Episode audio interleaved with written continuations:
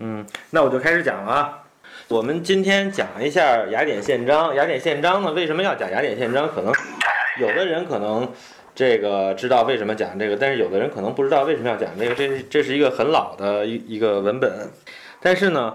如果你看它的话，它实际上和我们今天讲了很多的这个城市规划的理论呢，都是有很很强的一致性的。也就是说呢，它是今天的我我们身边流行的这个城市规划理论的一个主要的来源。或者说呢，可能是一个错误理论的一个主要来源。首先，它的历史背景是什么样的？它的历史背景呢，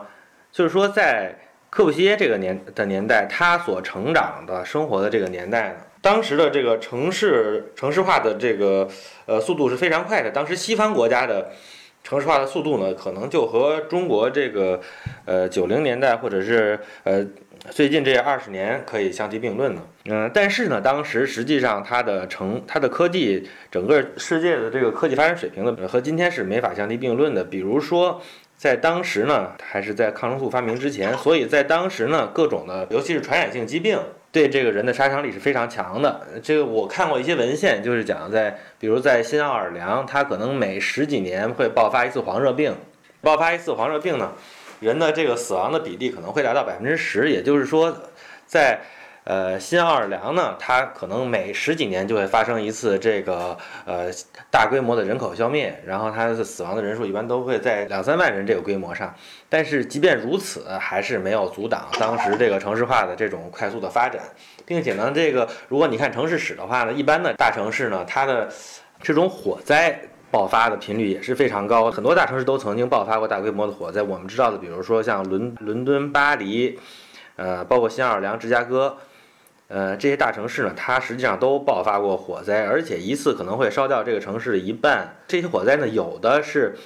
意外事故，有的甚至就是一些暴乱和人为导致的。这些就是科布西耶当时生活的这个时代的背景，或者当时城市的一种一种状况吧。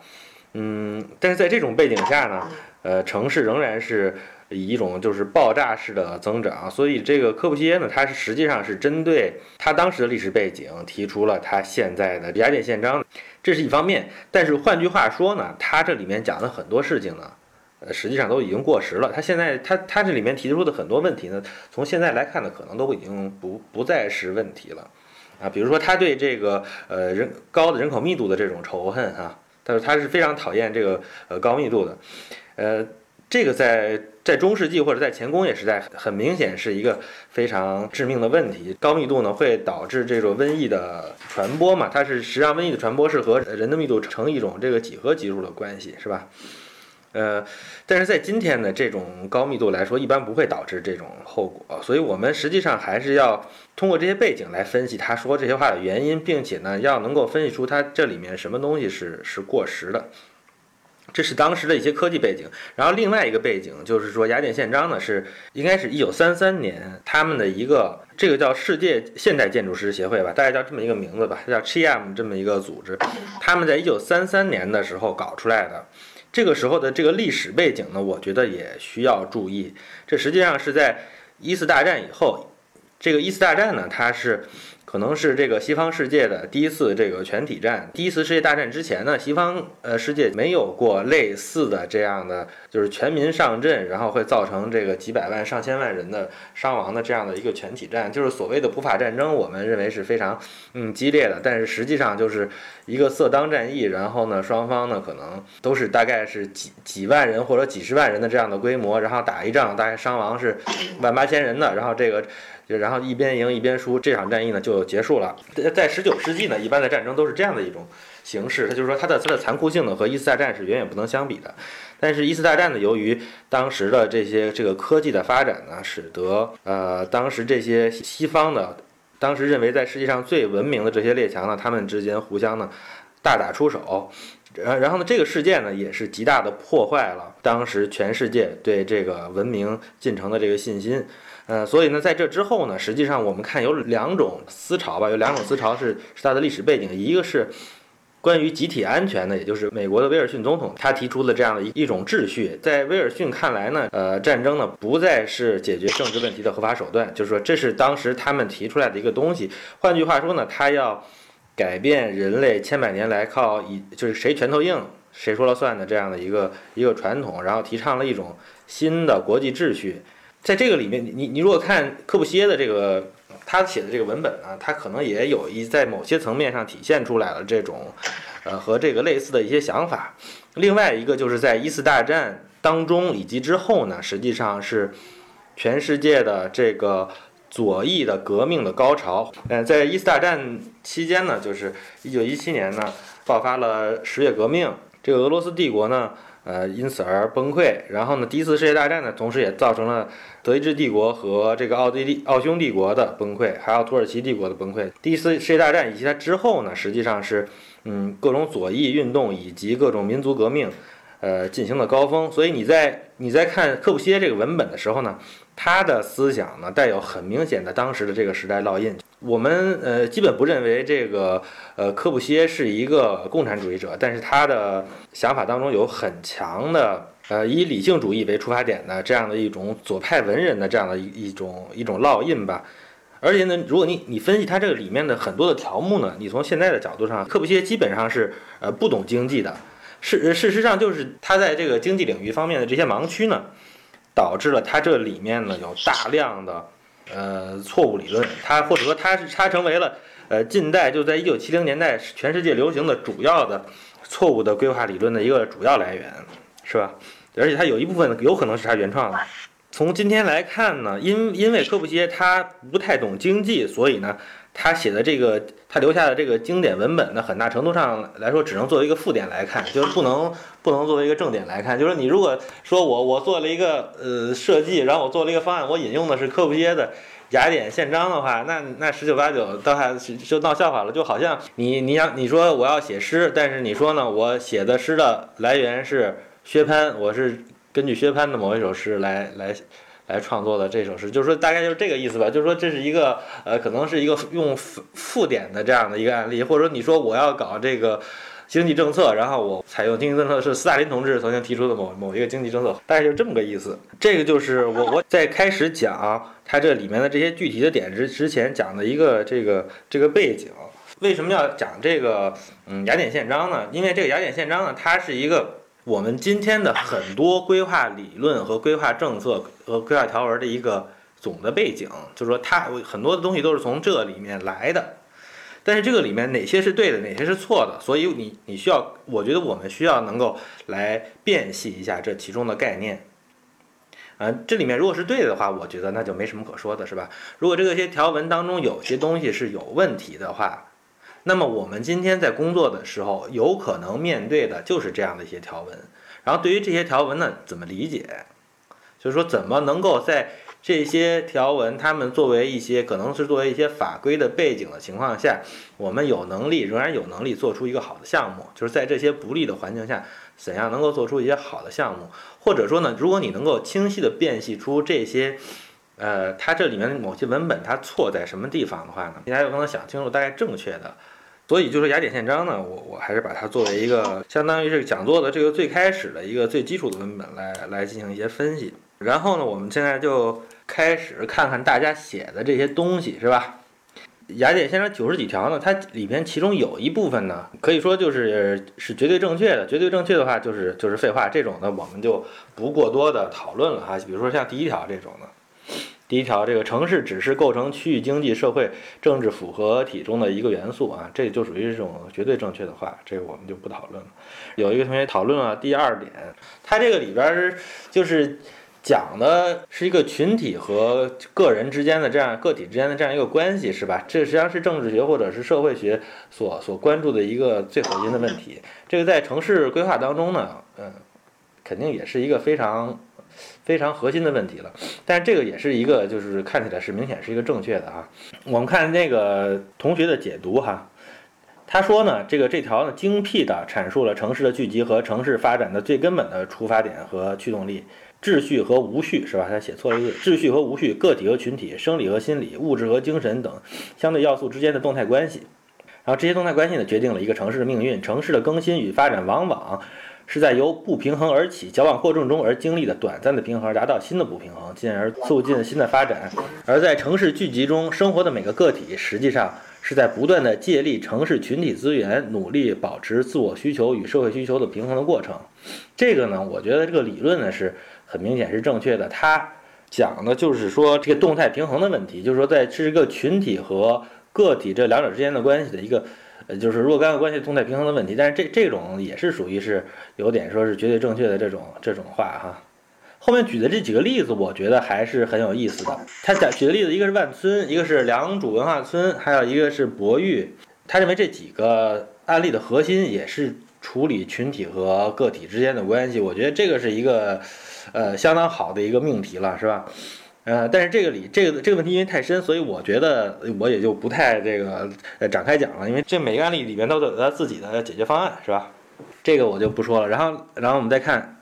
下面还有一个同学说的是，良好的规划能在人群内部形成有效的合作关系，同时又给个人自由以最大的保障。让个人在公共责任的框架内焕发出最炫目的光彩，这种效应又反过来作用于公共事业的建设过程中，身在其中的每个个体都保持高度的积极性和责任感，从而形成良性的互动关系。这个其实也是一个比较大的命题，但是就是说，关于规划和人的这个行为之间的这个关系呢，只能在里面来讲讲一点，就是说，关键是一个路径的问题，就是说，你是希望能够自下而上的实现一个良性互动，还是你认为你设计一个东西？这个人能够在里面产产生这个良性互动，啊，实际上呢，我我肯定是更倾向于是一种就是说自发的一种关系，会会这个更有可能产生良性互动。但是呢，在咱们现在的这个面临的这个问题，就是说我们经常在就不存在一个自发的这个机会，就是说我们经经常要充当上帝来来为这个我们的项目去决做很多的决定。在做这种决定的时候呢，我觉得很明显是要有对一些。呃，比较更加自然的，呃，自发的，然后这种有机的案例呢，能够有这种具有这种观察力，然后呢，能够有效的模仿这些案例，这样的话，有可能就是说，我觉得是一个相对来说比较好的路径。我不知道我说的这个是不是清楚啊？然后另外一个，下面有一个同学讲第七条，就是说他讲到这个城市的精神，是吧？城市的精神是什么？这个东西呢？这个就有点缺乏定义，是吧？我认为，就是不同的人对一个城市的精神肯定是有不同的理解的，包括不同的阶层，他可能对同一个城市或者同一个空间，他可能有不同的看法，甚至是有这个截然相反的看法。比如说，有的人可能去吃重庆小面的地儿，他觉得是最舒服的；你如果让他去吃法国大餐、马克西姆之类的，他到那儿就有点无所适从，不知道脚往哪放这种的。所以呢，这这个，但是另外一个人呢，他觉得只有在这这个马克西姆吃饭才他才知道应该吃什么点什么。你让他去那个驴肉火烧，但是他就有点非常茫然。对于城市的这个各种空间，他可很有可能也也是有这种类似的情况，就是说他不不同的阶层肯定会对不同的呃空间有不同的呃印象，几乎不可能有一个空间对所有的阶层来说都是这个有吸引力的。有一些理论认为，这个东西就会产生一个自组织。呃，如果大家最开始起点都一样的话呢，最后会分化成一部分有钱的人和这个没钱的人，但是多数人是一个中等人的这么一个结构。如果人反反过来，如果你给你你这个是你最开始初始条件是有一部分人特别有钱，然后有人特别没钱，没有中间的人的话，他最后也会发展成一个就是同样的一个正态分布的一个结构。就是不管你的初始状态是怎么样，它最后都会倾向于一种。呃，某一种这个状态的分布，这是这就是实际上是跟这个人性和这个社会组织有一些本质性的问题是是有关系的。这个是第七条，但是第七条呢，呃，城市发展的根本原因是不断的变化。这一条其实我觉得也有点像废话，但是呢，我觉得它这一条是一个呃，就是说科布西耶肯定很明显，它有一个。非常自相矛盾的地方，就是说，你你如果看后面的话呢，他是非常这个主张有一个就是一张蓝图的，他他他认为所有东西都应该有一个框架，沿着这个沿着这个框架去去进行了这个规划，沿着他的这个规划去实施，然后这样的东西是好的。但是呢，他现在又说了呢，影响城市发展的根本原因是不断的变化，所以呢，这样就更不能够用一个固定的方案来应对这种不断发展的这样的一个一个动态的过程了。从这句废话当中呢，所以我们实际上应该知道，这个一般的一个好的方案，或者是一个比较健康的发展，它一般来说都是，首先是分期的，另外一个它是要针对各期之间的这种，呃未来的这些不确定性有一定的弹性的。是吧？这才是一个相对来说比较好的一个这样一个方案吧。这是第七条，然后第九条没人说，然后呢，我我稍微讲一讲第第九条哈。科布西耶说，现在的传统市区的人口密度特别特别的大，说它每公顷呢人口达到了一千到一千五百人这么多，所以他认为呢，这种情况是是不好的，大家的居住空间不足，然后呢，呃，缺乏户外活动空间，终日不见阳光，然后腐烂和这环境腐烂污浊，然后各种致病的这个病菌泛滥，卫生设施缺乏等等吧，反正这个他描述的基本上是一个基本上是一个贫民窟的这样的一个一个画面。关于贫民窟的这个话题啊。也是一个，我觉得也是一个非常重要的话题，就是说，他在这个里面呢，把贫民窟描述成一个非常非常差的一个，就是非常呃非常糟糕的一个环境。但是呢，这个里面我觉得他很明显的忽略了一个最简单的问题，就是说这些人他们原来是哪儿来的？他们原来呢，实际上就是我们今天就他们就是我们今天说的农民工，只不过在法国或者欧洲的语境下呢。嗯，他们没有这种身份的这种划分嘛，就是农民身份和城市城市身份是是没有区别的，他只不过是从农民啊迁移到城市来。他最开始可能没钱呢，就是住在这种嗯贫民窟里边。但是你你你要注意到，他们从农村到城市来，他们住这些贫民窟，他们是为了把自己的这个福利搞差吗？其实当然不是了，他们是实际上他们是为了提高自己的福利。才住在这些贫民窟里的。换句话说，这些贫民窟是为了是是因为能够增进他们的呃福利而存在，而不是为了降低他们的福利而存在。所以说，他不管他把贫民窟描描绘的多么糟糕，他不能够改变一个最根本的问题，就是说这些农民工他们是自愿住在这些这些贫民窟当中的。而且呢，这个贫民窟呢，从世界上很多国家来看呢，它它往往是一个。呃，阶段性的东西，就是说，如果你想清除贫民窟的话，那么你你遇到的阻力是巨大的。但是如果你你这个对这个贫民窟采取一种宽容的方式的话，贫民窟呢很有可能呢它会进行自自行的进行升级和更新换代。比较典型的例子就是，你看这个东京的这个从新宿坐车往西，呃，到三鹰市或者到中野这些地方，这些地方呢就是相当于是过去呃。东京的传统的郊区嘛，就是市区之外的这些地方，过去就是一些进入东京的一些这个呃人，他们都在这个里边就是盖了各种各样的小房子。这个地方的房子就是特别特别小，都是这种密密麻麻的这样的东西。嗯，比如说去你看那个吉祥寺的这个呃车站出来看到的，基本上就是这么一片由小房子组成的这样一些商业区。这些东西呢，它的原型就是一些贫民窟，或者说是一些城中村。多数人的房子实际上就是几十平米的这种，也是独栋吧，但是它是几十平米的。但是你看呢，经过了这几十年吧，可能大概五十年左右，现在这个地方你很难把它说成是一个这个呃贫民窟了。它它的房子类型呢，还可能还和原来的比较接近，就是说原来还小房子，现在还是小房子。然后呢，这个里面呢有很多小房子呢，这个人流多的地方就变成了商业，然后人流少的地方它也更新换代了。变成一些就是质量相对比较高的现代水平的，或者楼层会多一些的这样的一些呃呃住宅，虽然它仍然是一个相当呃小的这样的一种机理啊，但是它这个里面呢也会发生一些兼并，比如它如果有大开发的需求的话呢，你你可以是吧，可以兼并周边的土地，然后呢去做一些更大的项目。这个东西它就完全是由市场的它的这里面的这种升级和发展呢。通过市场，他们自己自筹经费来解决，就你你不需要投资，它自己会产生很多的这种增长，啊，并且呢，它的价值也上升。然后呢，呃，这个里面呢，就是三星，你知道，就是宫崎骏的这个吉卜力美术馆的那个呃所在地嘛，就是这个地方，因为它原来是很便宜的，所以是过去呃日本的这些搞这文，我们我们说的这搞文创的吧，就是文创的人都在这个地方待着，因为他们就是都比较穷，年轻的人比较穷也。也住不起什么好房子，就是都在这些地方待着，所以这个地方反而成为一个带有孵化器性质的一个场所。所以像三星这个地方，他们现在反而是以一些相当潮流的、青年年轻化的、呃流行文，成为一些有些流流行文化的这种呃地标性质的东西，呃，在这个地方是非常的这个火热的。呃，像吉祥寺呢，就是在在东京呢，就是被排宜居社区里面呢，它是排的是名列前茅，有可能是排到第一的。但是你去看它，其实上就是一一堆城中村。它的商业区呢，也是那些过去那些小房子，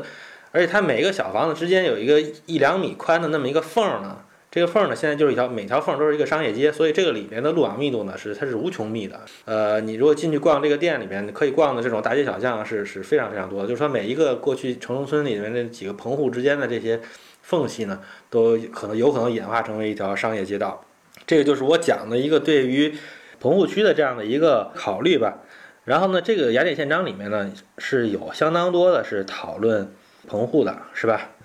呃，实际上在欧洲国家就就更不用说了。欧洲国家，你你他他这个在这个里面，他咒骂的那些地方的话，现在都是旅游区，就是说你就就连想都不用想。但你看它里面讲什么罗马、维罗纳什么那个，呃，巴黎什么，就是讲的这些地方那些棚户区，那现在都是好的不得了的地方。有一个呃，就是在香榭里香榭里舍大街从。凯旋门到德芳斯之间的有一个就是所谓的棚户区吧。现在看比那个过去比奥斯曼一八六零年代搞那些大开发，实际上那比那些区更好。嗯，再比如说波士顿的那个 North End 就是传说中的棚户区，但是早在一九六零年代，在 Jane Jacobs 写的那本书里面，他就已经替这个地方翻案了。实际上呢，呃，North End 在整个的呃波士顿市区里面呢，它的犯罪率是非常低的，然后它的这个校学区的教育质量也是也是相对来说比较好的，并不是这个城中村，它只要经历了个三四十年，它实际上会逐渐的这个咸鱼翻身的。有些在有些国家呢，我们会发现有比较严重的这个呃棚户区现象，比如说在南非啊，在印度为代表吧，有的时候就是有些棚户区始呃始终是处在一种比较糟糕的状态。其实呢，这个地方呢。那些地方有可能，它它恰恰并不是因为棚户区没人管，所以它才不好，有可能是因为管的太多而棚户区而烂掉。就像在我们，比如说我以北京为例，北京的很多棚户区烂掉，就是因为它这个里面的这个权属是不完整的，这个里面的人没有没有办法无权进行再开发，或者是无权把它的这种呃用途来进行升级，这里面的产权各种性质也是相当的暧昧不清的，所以在这种情况下才会导致一个城市区域的这种衰退，这就是。第九点，